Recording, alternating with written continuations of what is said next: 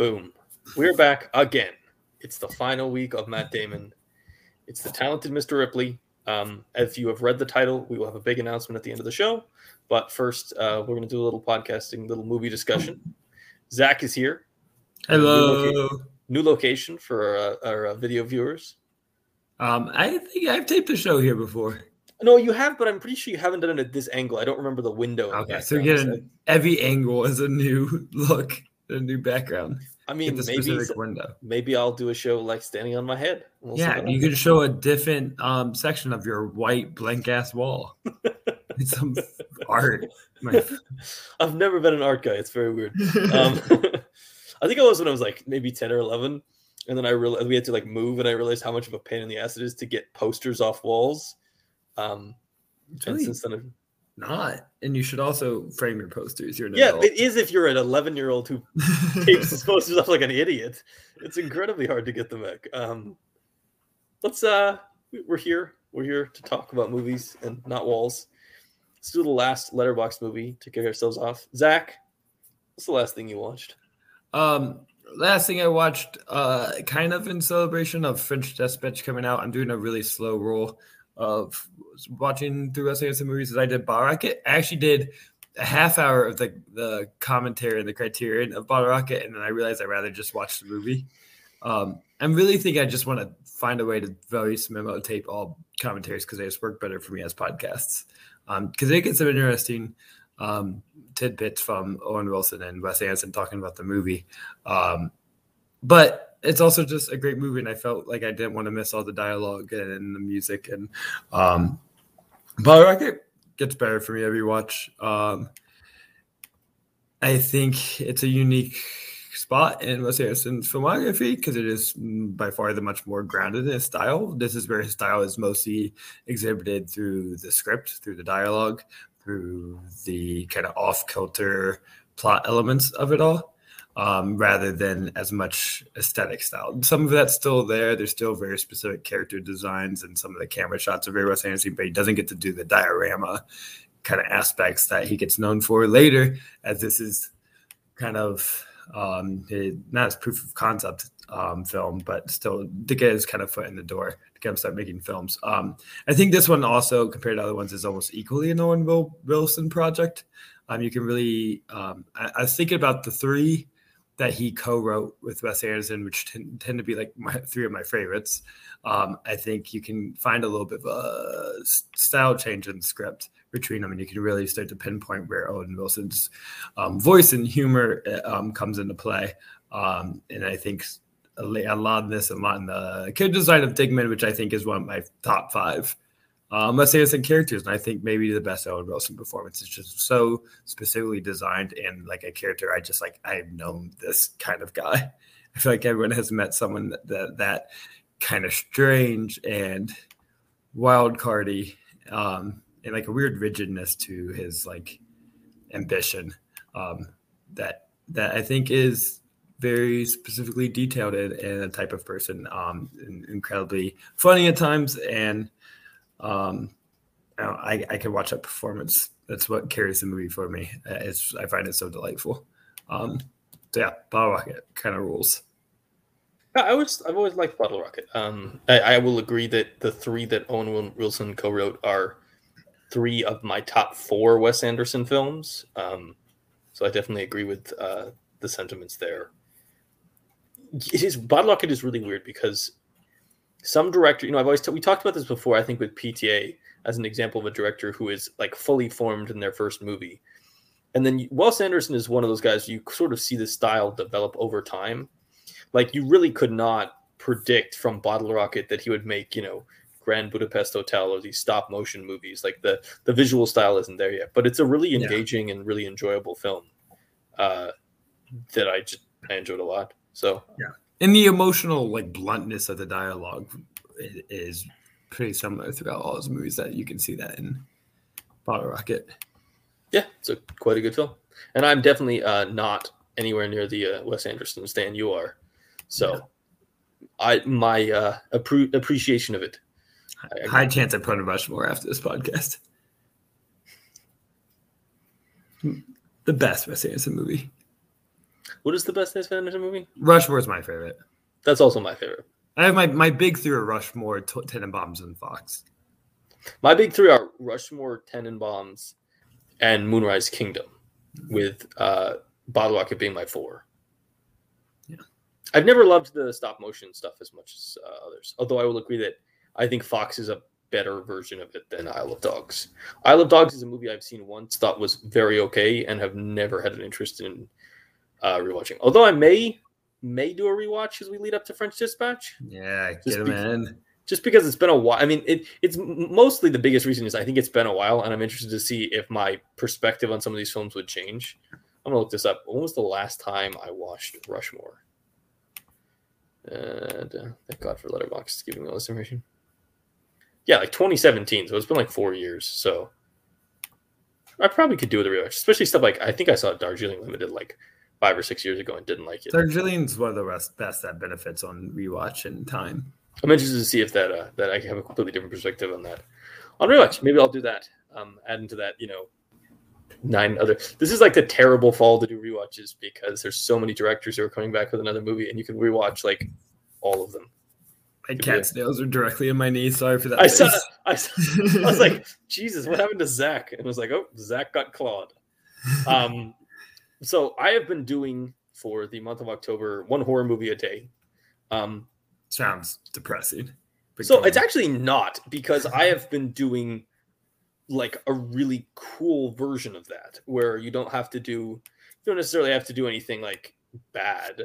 So like I did a lot of like, you know, original um you know, classic Universal Monster stuff and then I got I was gonna I did like a bunch of 1980s David Cronenberg horror and the most and then a lot of it was also just like picking cooler older horror films um, to watch. Um, shout out to Wicker Man for being the best thing I've seen this entire month. But the most recent one, the last thing I logged was Black Christmas, which is the 1974 uh,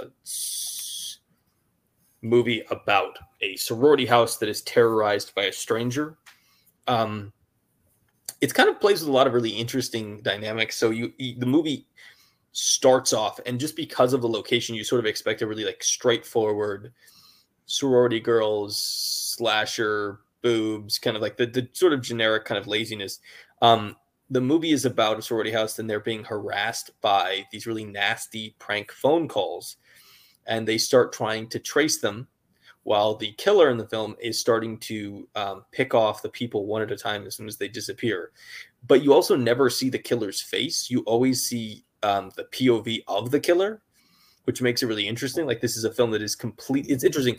It comes before all, all these famous horror franchises but this movie is completely uninterested with ever making its killer like a recognizable um, subject which certainly makes it interesting in an era where like you know the look of the killer is kind of so important to like what the franchise or what the movie is um, and it ends with like a sort of ambiguous ending where we sort of don't really know who it is like we haven't really caught him it's a it's kind of a, a fascinating and interesting uh, point in the development of the horror genre. Um, I didn't love it as maybe as much as some others. I thought it was merely good, but not great. But I think in terms of its uh, impact on the larger genre, it was a, a worthwhile watch for this month. Yeah, maybe I'll watch it one day. Slash, slasher genre is one of my like least favorite subgenres that exists, especially for like the popular subgenres. It's the one that's really hard. It's not really a. Sl- you think it's a slasher, but it's not really. Okay. But I would say if I'm going a horror route, my level of horror movies is I like ones that are more monster based or alien based. Um, the less ones based in, in just like violence and real violence. I like more like a mythical quality to my kind of horror movies. Yeah, I mean, I think there's some stuff I watched this month that I think you would really enjoy. Probably, the- I think you would have you would, you would find some enjoyment in like the classic Universal monster stuff if you haven't seen it. I watched a number of those too, but but I'm gonna spend Halloween um, watching Addams Family. That's how I think Halloween should be treated. And the one I will really say that I think you should watch is uh, The Wicker Man, the original 1970s I'll Wicker Man. dive Espe- into it. Especially as like as much as you were into Midsommar, I think that you would also be into this film. Yeah. I would just I'm just gonna throw that out there. Um, Cult movies, I feel like I appreciate on like a like a like I would appreciate a crime movie or a thriller more than like I think it's like I think it's the weird like mysticism of it with the mix of like the mystery and trying to understand because I think half of a cult movie is not waiting for the terrible thing to happen. It's trying to understand what's going on in the first place. Yeah, you, you typically given like something is off and it's sort of following the thread of like, why does this place feel weird? And then you sort of over time go, oh, they're doing this weird thing. They're doing this weird thing. And then like you, you sort of the, at the end is the, the realization of why this is so weird in the first place. maybe cults have it right and we have it wrong. We don't know. I don't know. Should we, I don't know if you really want to like go full, Should we start a cult? Yes. Only if we can make money off it. That's, that's our new And that's the primary thing to do. It's like how you make money. Make do That's what any Patreon page is, just a call of donors. I can't really argue with that because uh, I I guess it depends on how toxic your fandom is and how much Yeah. of uh, a group of sycophants they are. Uh, if if they can if they can disagree with you, then it's not a cult. If they can't disagree with you, then then it definitely is a cult. Um, let's jump ahead to our Matt Damon film, um, which is of course the talented Mr. Ripley. The end of this wonderful five film run we've seen. Um, and unlike some of the ones we that we did recently, I do think this says something more about Damon. Let's do a little plot summary. Um, do you want to do plot summary or should I? um, go for it. Um, Rich people on yachts. Uh. Matt Damon plays Tom Ripley, who is a professional con man and uh, faker, who is basically pretends that he is uh, a Princeton graduate, so he can talk to this guy and into this party. Is he then a professional or is he just like fall into this? He's not really doing it for money He- either, as much as just so- like attention and belonging. I think he's at the professional to the point where like this is not an accident. He doesn't accidentally stumble into this party and He's up- like, gifted. There is clearly thought process around this. Like he is intentionally being like, I am going to replace this my friend at this party playing piano because I think this will do something for me. Um, he meets the father of Jude Law's Dickie Greenleaf, convinces him that he can, he knew Dickie and that he can go to was it Rome and bring Dickie back from where he is in Italy. He goes there. He strikes up a friendship with Dickie and um, Dickie's girlfriend, played by Gwyneth Paltrow.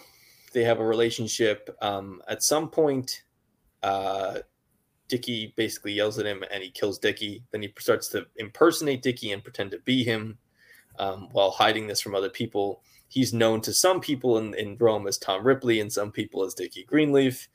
Um, he somehow manages to, he essentially manages to escape from this predicament where he's almost caught because a wonderful the wonderful Philip Baker Hall shows up and basically is like, yeah, we we knew that Dickie Greenleaf was like this wacko. We sent him to Europe because he basically almost killed somebody.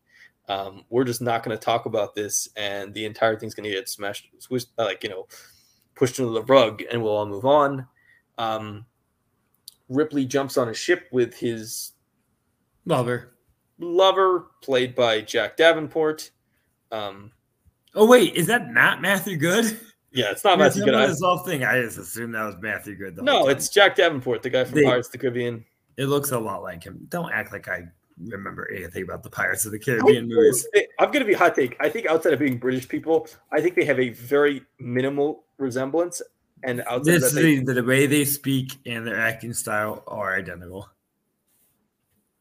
okay, I will I will allow that. I think physically they don't look anything alike. Like their facial structure is like massively different. I just assumed this was a young Matthew Goode. yeah, but Matthew Goode's face is I don't think literally ever changed in his life. Um, he I don't think Matthew Goode doesn't age. Is the is the thing I've learned from looking pictures of. Jack Davenport does. Um, and then on the ship, uh, Ripley admits he's lied about who he is and then kills his lover. And that's the final shot of the film. Very ambiguous, and Zack is now looking at pictures of Matthew. yeah, Matthew Goode would have been 21 um, one years old when this came out, so he might be a little too young. How old is is Matthew Goode? Much older than how old was it? Okay, we're looking this up now. He's younger than Jack Davenport. He's younger than all of them. It's about. He would, six years younger than all of them. He's seventy eight. The rest of them are all in like the sixty nine to seventy two range. Because I actually looked this up last night because I wanted to be sure. I was like, I didn't. You're also looking up Matthew Goode's birthday. No, no, no. I was I was looking at the, the ages of the cast members because I was trying to figure out if they actually were all from the same age group, Yeah. or like if they were actually they're actually shockingly close together in age. But they they're it's they're defining actors of their generation. This is like a top tier casting to like define the '90s and the 2000s moving on. Um, taking the, the five main actors are all like some of the best for that period. Yeah, and all within five years of age, I believe, sixty-seven to seventy-two. Yeah. In a combination of like stars, movie stars, and just like very great actors like Cate Blanchett and Philip Seymour Hoffman. I don't know. Cate Blanchett, arguably a movie star at this point. She's both. She's one that runs the gamut between Well, I think her and Damon are yeah, both. I think Paltrow is. movie star slash celebrity. Yeah, I would say she's more on the celebrity movie star track. She just decided to move away from movies. Law is more of the act of the like. Club. I don't. He's I don't, he's weird He's because a I feel movie like, star that can be a great actor if you give him more character roles. but is also not a very successful movie star. If we're being honest, like he's somebody he, that he was in 500 movies, um, according to Chris Rock, um, in that early 2000s period. no, but he's funny because he's like he's somebody who like I think like they've tried to make him a, a movie star in so He's many a- things. He's And a he's better actor. Well, yeah, I think he's one of these people that like I think that he's one of those classic actors, sort of like Brad Like Pitt, Colin where Farrell. like like Brad Pitt and Colin Farrell, where when you just make them be the attractive leading guy, they're really not that they're not into it and they're kind of bad at it. But if you let them be like more interesting characters, Yeah, I mean, this is the best combination of both. He has to be an interesting character and just be a like really good looking guy. Yeah. And then Cate Blanchett is kind of like shocking how good she is in this stuff. And I feel like very, but this must be relatively early on in her career. This is post Shakespeare in Love. She in Shakespeare in Love? Am I crazy? Gwyneth Paltrow? No, I was saying Cate Blanchett. Oh, I got it backwards. Yeah, Cate Blanchett. I guess early on. Yeah, she had Elizabeth that she was nominated for. I think already, right? maybe a year before, right? Am I? Yeah. Because I feel like, One of her Elizabeths because she's done multiple. well, isn't aren't they? they're all of them were in the beginning, you know, of their career. I'm Really starting to. Well, her Elizabeths are connected, aren't they? They are connected. Where's Philip Seymour Hoffman had before this? This is just called the IMDb block. The IMDb block, yes. So at this point, she'd sort of only done. Oh, this is this. Yeah. So this is yeah. It's just Elizabeth before this. Um, Matt Damon. I mean, weirdly, Matt Damon is by probably by far the most established of this group. Uh, Philip Seymour Hoffman was in Big Lebowski, Happiness, but he really just like a couple years before started to get stuff. Note is the same year. Yeah, he's sort of like he, his thing at this point is uh, like this. This role very much fits into the film Se- Seymour Hoffman aesthetic, which is like he's very talented, but he's not going to play the lead. He's going to play a supporting character that's sort of a bit weird. But also think of how well rounded these characters are. Thinking between comparing his character here to Magnolia to a year later and Almost Famous are Boogie three Nights. wildly differently char- different characters. Well, even just look at Boogie Nights, Big Lebowski, and then this. Like those are three completely Yeah. different characters. This is this is like a standalone, and someone who is like the rich playboy, cocky and arrogant is not like his usual go-to thing. He No, does it so great. No, he's usually kind of a bit of a loser and a little bit of like the guy who gets picked on by everybody else. Yeah, this he's a bully. So let's talk about what this means for Damon. Um, this for me, Damon is like weirdly, it's Damon is like a lot of guys of his era, and Pitt is another one where like this really fell into this thing where they did not want to be known purely for their charm and their looks. Like Damon could have had an entire career just playing the lead, the like the Played hero character. He could have he could have played the hero character in every movie because he's incredibly charming and he's very attractive. And we also talked this in the last duel is that Damon is somebody, and this movie is kind of the origin story of this, who is always willing to be like, yes, I will play like the he is Ripley Playing off of his creepy. He's weird. He's bizarre. He's like you don't really you don't really ever like him. Like you sort it's of like, like him. what if he was always impersonating as Matt Damon as a ploy to get people to want things when the true self is a coward and nervous and a fake. uh, evil, fake, It is a weird. unsure of themselves. it is weird how it does really play off sort of his own persona where like the best parts of Ripley are like the the Damon aesthetic, like the really charming, nice dude. You just really want to hang Smile. out with him. He's very friendly. He's very charming. But then there's but that's all the like, front. There's just this weird and creepy shit, you know, like the stuff he says sometimes, and even like the way he views relationships and how like um transactional everything is with him. Like for everything with him, it's like I can either have that person or somebody else can have that person. There's not like, you know, normal people have friendships and like you have that's your friend and that's his friend and you just kind of roll and everyone's like more chill. And he like very much views people as like either things he can use or threats to the relationships that he's attempting to build. Yeah, he's kind of single minded in the relationships that matter. He really only cares about developing it with um, Jude Law's character, when everybody else is just a means to get that notice and that reputation to get close to him um, in a way that also creates the weird dependability issues that all his kind of evil acts come out of from jealousy, from selfishness, um, kind of from this false idea of a relationship that he created between them that never even really existed.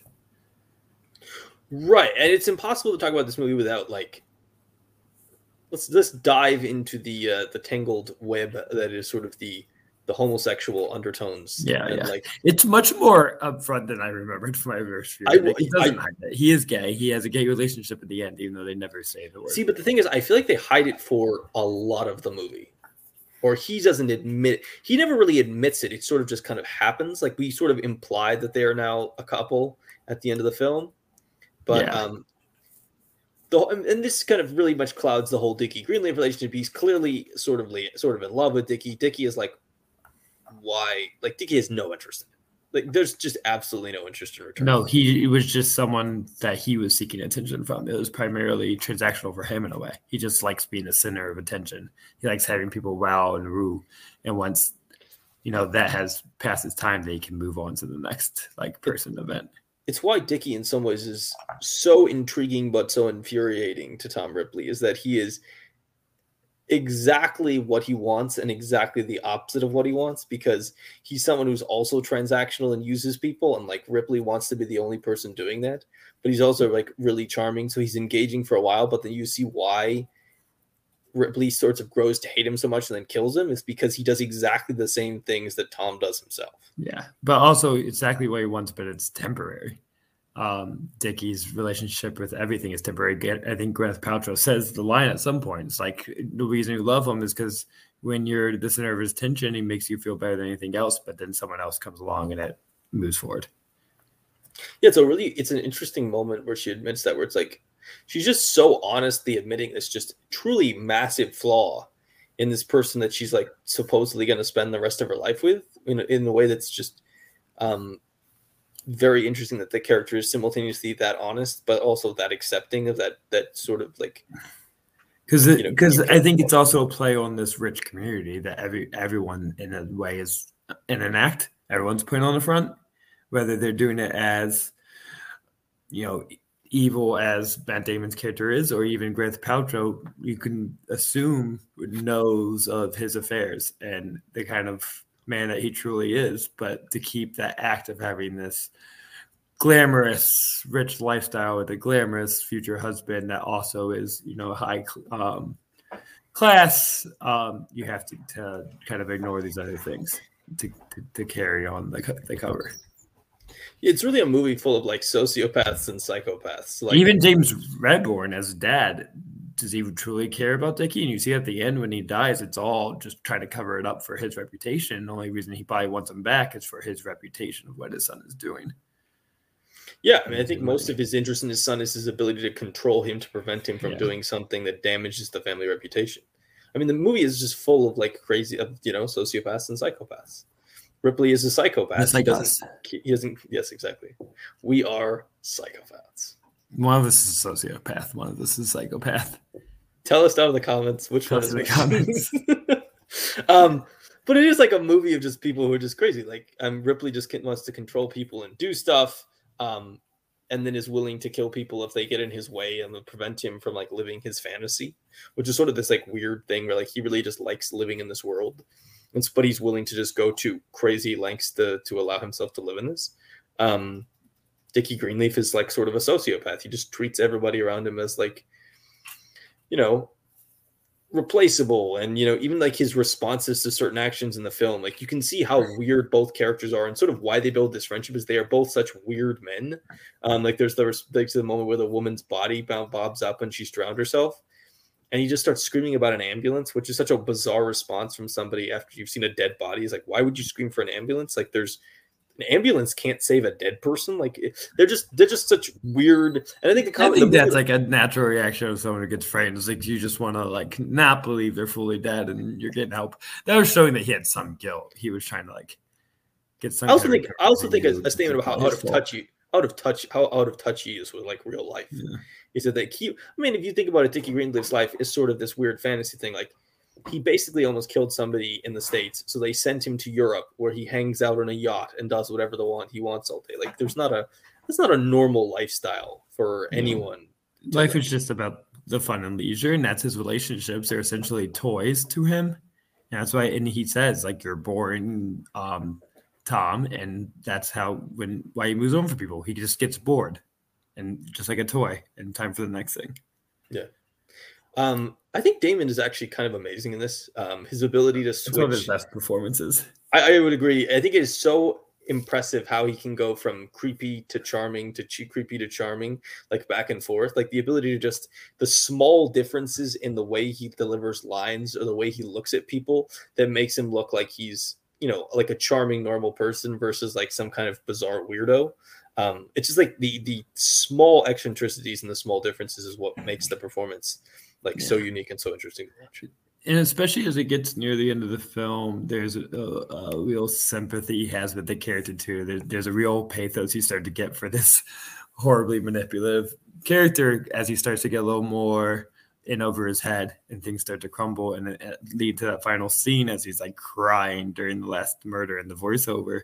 Um, but I think his performance starts to emit a lot more of that confusion and that real sadness that he's kind of been burying to keep his plan. But but throughout, you can see his actions are all out of I don't know how that's the right word for this, but a, a hate of himself in a way, probably a, a sadness and a hate for him being a homosexual man as a self hate and not being able to live the life he wants. And then he acts out of his most negative impulses as a way to refuse it. And I think Matt Damon does a great job at, at letting that character reveal the emotional pitfalls of that character.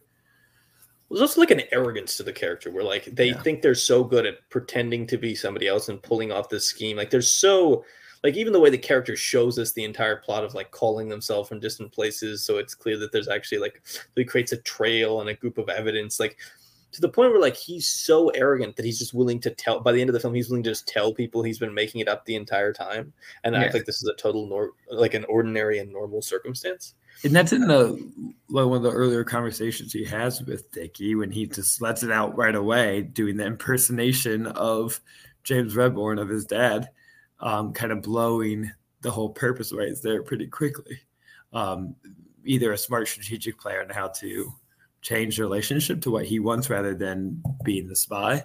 Um, but also like just that confidence of like, look how I like toyed with your dad and toyed with you in a way of revealing his plan. But doing really weird and it's kind of a creepy performance there of how he delivers the impersonation of Rebhorn.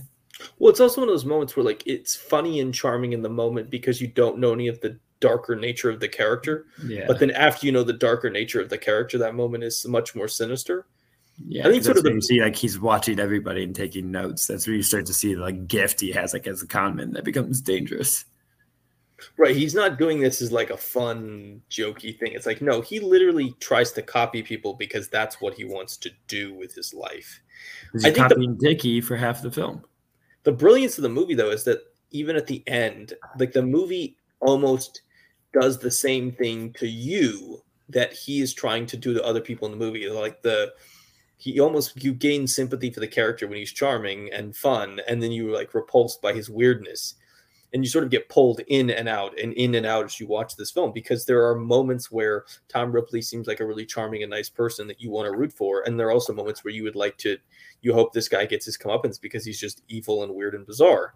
But there's also a smartness to the film where they always put him into contact with the people he's killing, the people he's harming, up and are like sort of like not great people. So it's like you have this weird you can sort of get away with this weird morality to the film where he kills Dickie, but Dickie's kind of a terrible person. So you as an audience member is not necessarily super saddened by his loss.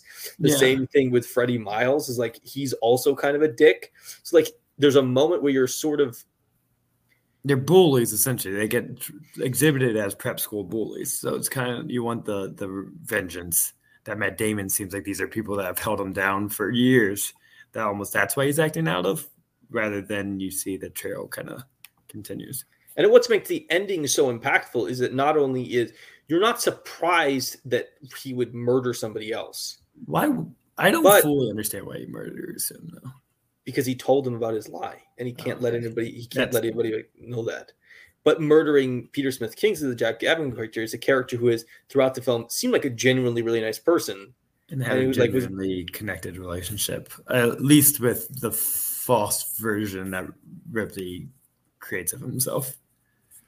Yeah, so like it's a moment where you're not surprised that he would murder him because he's proven that he's capable of murder throughout the film. But the fact that he would murder somebody who he actually had a connection to and who is actually not a bad person is why you just leave the end of the movie just like somewhat shocked and like with speechless. It's such a it's such a provocative ending.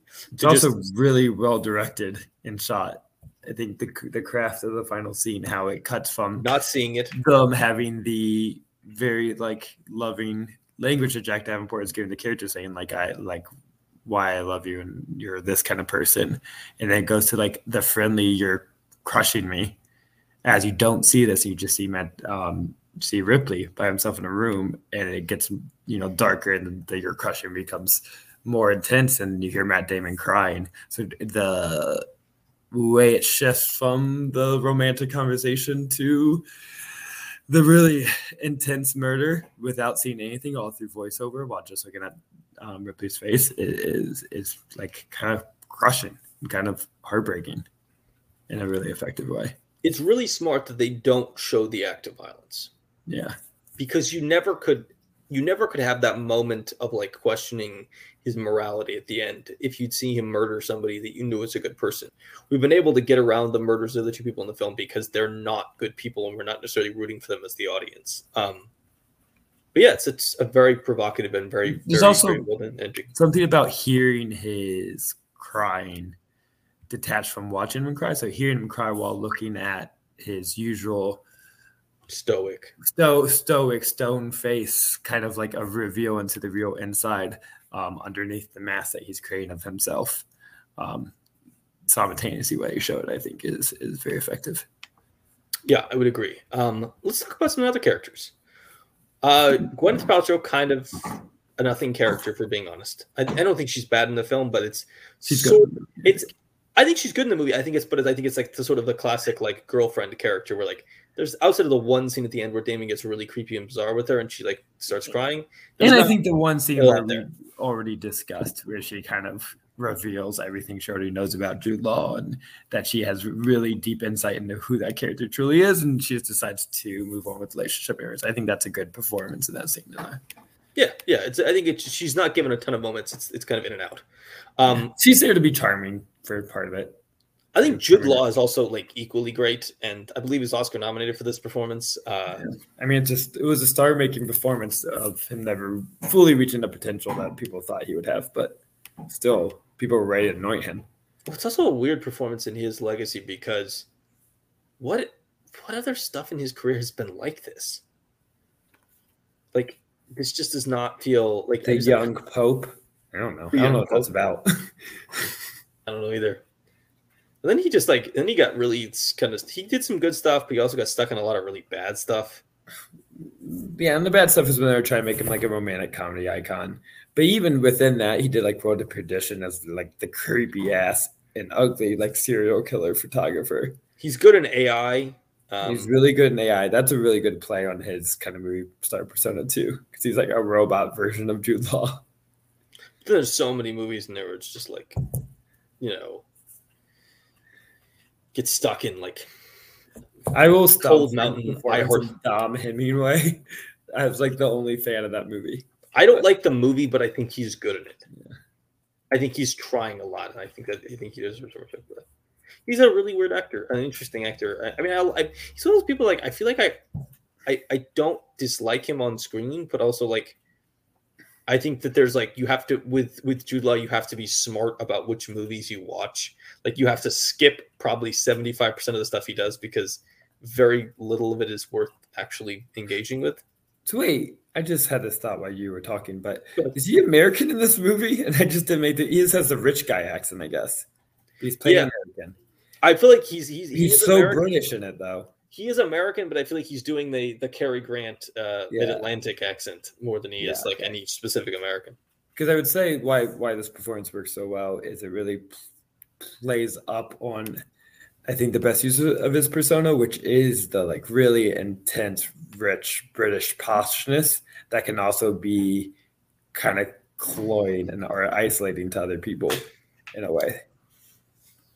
Uh, Yeah, he has this like he acts in a way like that like, charming, but you hate him because he's just thinks they rule the world.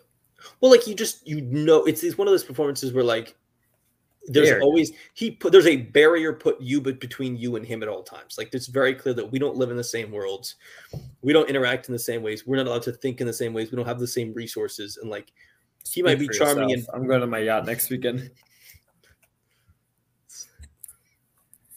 lake yacht. I want, I want you to Lake yacht. We're no, we're going on the Cuyahoga River. Never forget. Aspen Queen.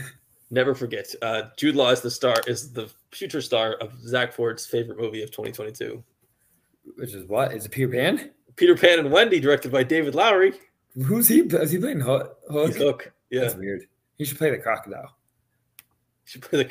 I don't know if he decided to play the crocodile. To be honest, He just goes and goes tick, tick, tick. That's me look voiceover. I'm trying to see if they, they've cast the crocodile. Jim Gaffigan is his mate. Is Mr. Smee? That sounds like Disney's choice. Yeah, sounds like something they would do for casting. I mean, I think Disney was at some point was like, "Hey, dude, you got to put and you got to put somebody with a recognizable name in your movie." Because Should I log this now already? And not a ten out of ten, but probably a nine out of ten. I just put it as a nine out of ten right now. Zack, you gave like what did you give? Didn't you give nine to freaking Wendy?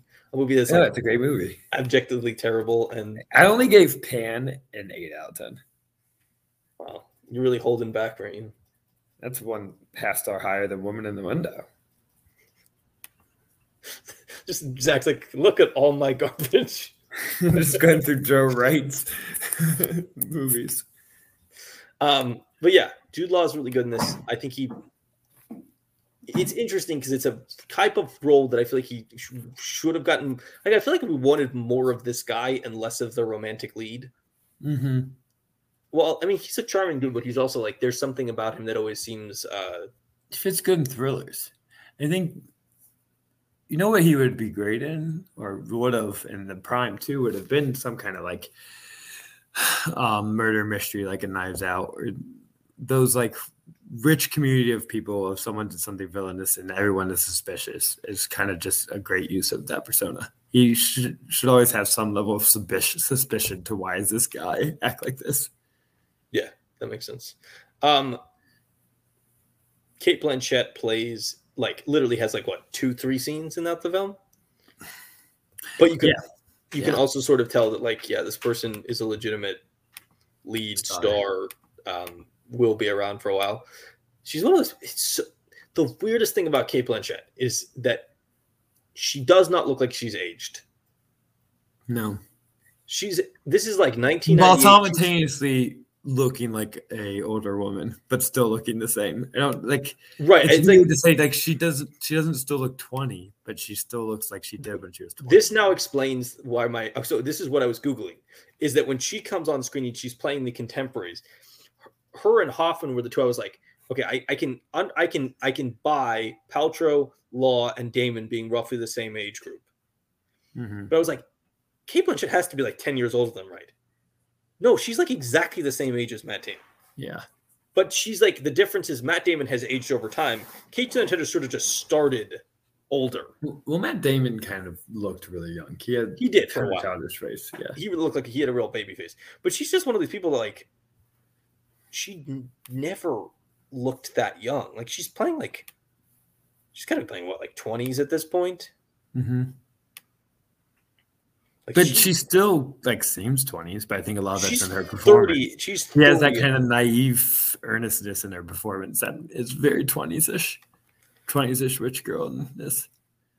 Yeah, it's like the weird thing is you could sell me that Cate Blanchett is their age group, or you could sell me that Cate Blanchett is um, is Dickie Greenleaf's dad's wife, like Dickie Greenleaf's mom. I think this is starting to become really rude to Cate Blanchett. Like, No, no, no, you think you look like it's- it, it's not it's not a statement about it's not. I'm not trying to say she looks she's old or like unattractive. I'm saying she, she there's something about her that doesn't feel like she's It's like a 20 ageless.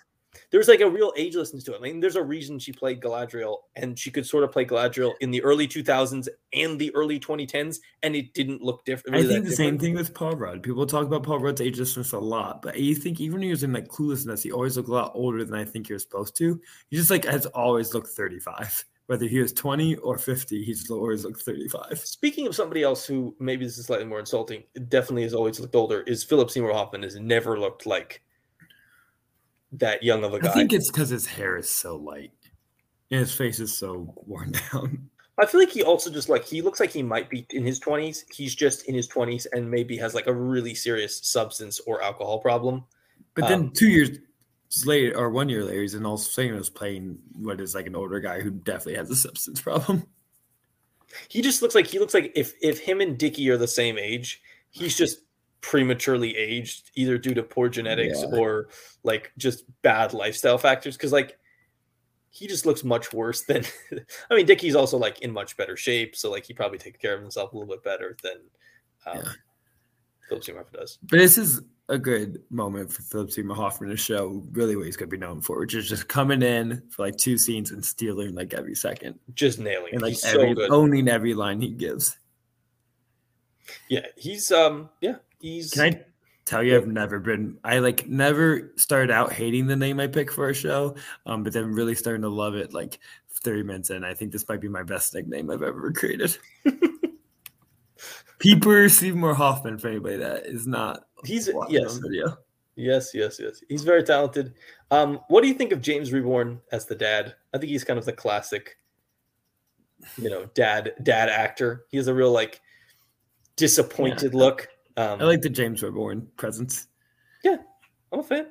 And, And, I, then said uh, he, I think important thematically because he's another one that's just trying to like keep his rich guy cover of having his like family together and amounting to something without truly caring about it. And I think, especially his later scenes, um, that comes off that kind of lack of true like love and empathy for for Jude Law's character, and more just like it's a calculating act There's a-.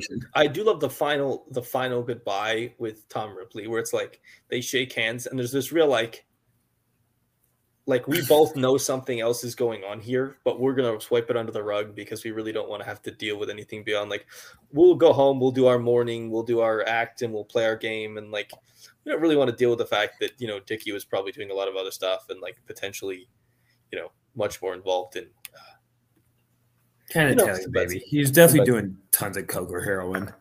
He didn't get into that, but it has to be right. strike me as a yeah, he seemed like a real coke user, if I'm gonna be It's honest. so early for coke though.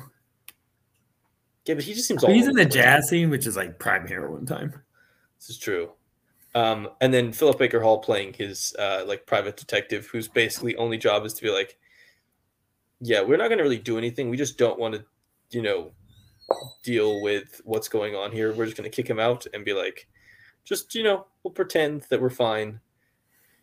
And we're good, and don't tell anybody that we sent him over here. The reason we actually sent him over here is because he almost killed somebody, and like that's actually why he's over here. It's not just because he's hanging out. It's like we had to. s- It's literally the um, it's Michael and the Godfather being like, we're gonna send him to Europe because then we'll let things blow over while Yeah. the criminal stuff happens, and they can't arrest him while he's in Europe because like they won't be able to find him. Yeah. Do you have any other thoughts on this film? Um, It looks great. you get a lot of great European, uh, like lakesides, riversides, beaches, great cities. It's a good tourist movie. Some It people looks- do just like to watch movies to see the world around them, and it's a, it's a great, uh, living life vicariously through rich evil people kind of movie. Yeah, it's literally like they Beautiful. They actually shot in Italy, which is, you know, I feel like this is such a classic, like old school movie thing is that they would actually go and shoot all the Italy scenes in Italy. Like now they'd be like, how can we make Toronto look like Italy? You know, which like movies are so invested in like, you know, keeping budgets down and saving money in different ways. And the other thing, a big thing to talk about this is this is like a legitimate hit. This movie makes 128 million dollars. Can't happen ever again. It's so gay. It's, so it's like it's, it's such a gay movie to be that much of a success in 1999. It's actually kind of, if you think about it, it's kind of impressive that Damon even took this role because I feel like playing a gay role in 1999, Right especially prime of him becoming a movie star too. right, like that's like arguably not a very good like career choice at this point. Like that could, you know, if you're Matt Damon, half of your appeal is that you're this, you know, leading guy, charming dude. Like this movie could have like seriously damaged that if um, people had started looking at him more in the vein of this role than like you know what he was actually doing up until this point. Yeah. So I'm looking at what happened to Anthony Minghella career because he had English Patient before this, big hit, Oscar winner. Yeah, huge movie. Then, then this big hit had Cold Mountain, which had some nominations and is like one of my wife's favorite movies. Really bad movie though. But I don't think I don't think has much memory after that. And then only has one movie after that that I've never heard of, and then just falls off. Cold Mountain was not a failure though to be a career killer. Yeah, it's Uh, just so I don't really know what he chose because he had Breaking and Entering was his last movie in 2006 with Jude Law. I've never heard of it, and then he's just kind of done. And he did one I've- episode of I've heard of it. Agents. Did a TV pilot. He did a. Is he alive? No, he's dead. Okay, that, was- that's why. That's why he doesn't make movies. He wrote. He wrote. He wrote the uh, the musical, the Rob Marshall musical Nine, that was released after his death. Well, So that sort of the explains most it. Morbid way to solve why his career ended. Actually, kind of like Nine. That's a weird take on my part. Um, yeah, I guess it's um, but yeah, no, he has like he's a he for a career that is not many movies. Like it is one, two, Three. three, Two four, five, six, like literally like seven. It's seven movies, and three of them are just massive hits. Huge. Oscar plays. He was on a streak. Yeah. I don't. Just- I don't know much about his earlier films, no, I don't know either. I, I've like never. but English Patient really blew him into like the next level. Well, he wins. A, he wins Best Director for The English Patient, Yeah. and he get you know he's getting nominated for you know he's getting several nominations for director or screenplay for English Patient, Ripley, in Cold Mountain. You know it's it's impressive. It's impressive. And then he you know just I feel like we saw this in the '90s a decent amount where you'd see these people where they come up and they'd have um like you know really hot like hot streak three runs i feel like people try to do a better job managing their careers Yeah. and also i feel like i think another thing is that just the the budgets in the studio system have been reined down so it prevents like the sort of big swings and misses that directors might take that would um, allow them to hit really big heights and then crash really far Yeah. I was just wondering because this is, I think, like a perfectly directed movie. yeah i would agree execution. It, It's tone because to me, where I like judge a lot of direction is just how the tone is controlled, and Agreed. the tone is controlled in this so um, eloquently in a way that I think is really tricky with with the material that they're dealing with and the kind of character that they're dealing with with Ripley.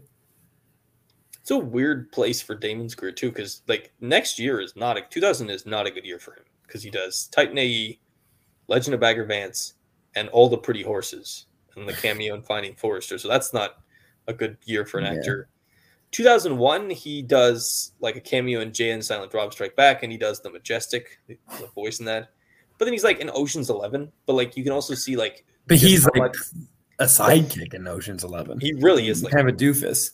It's actually kind of crazy. I was I rewatched all the Ocean's Eleven movies recently. It's shocking how little Damon plays into like the main plots and like the main yeah. like story. Like he is. I feel like it's almost like Brad Pitt, George Clooney being like, "You think you want to be like one of us, but you're you're still at the kids' table." Throughout the all of Ocean's Eleven.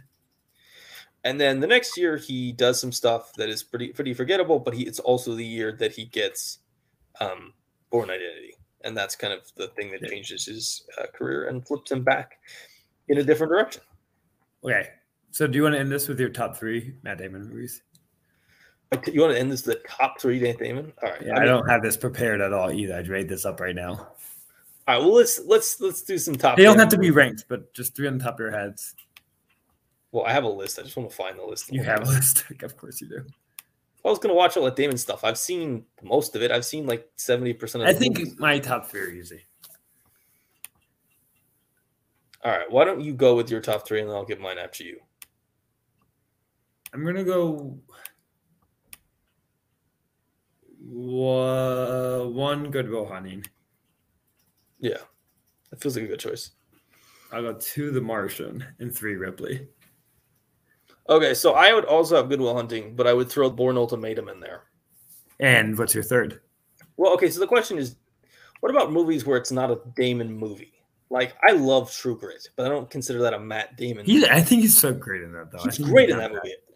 But then also, I, I mean, like, then the problem is you get into like the four and a half stars ones, and I, you know, Departed, Ford v Ferrari, Rounders. I haven't seen Departed in years. Last Duel. I just, I, there's so many good movies here. I think I really love The Martian. I think The Martian's the best use of his movie stardom to me. Just like I can see that. I mean, I really like The Martian. I, I, I never got. People were always really kind of critical of that one. I was never a big fan of that. It's very um, watchable, very delightful. It has so many good movies though. Like a shockingly large number of good movies.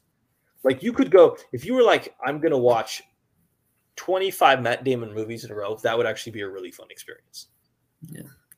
Because like no even Tom like Hanks experience, but it'll, it'll, be a good experience. Yes, there's a lot of similarities there. Like they're very. uh Talk about this. Um, any final thoughts on talented Mr. Ripley before we get to our big announcement?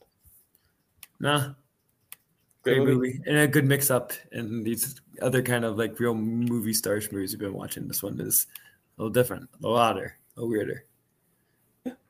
I would agree. All right, big announcement time. So um, there's no way to We're say starting this. a call. And... You're starting a call. Um, Zack and I are going to put the podcast on hold, put it like let the feed go dormant.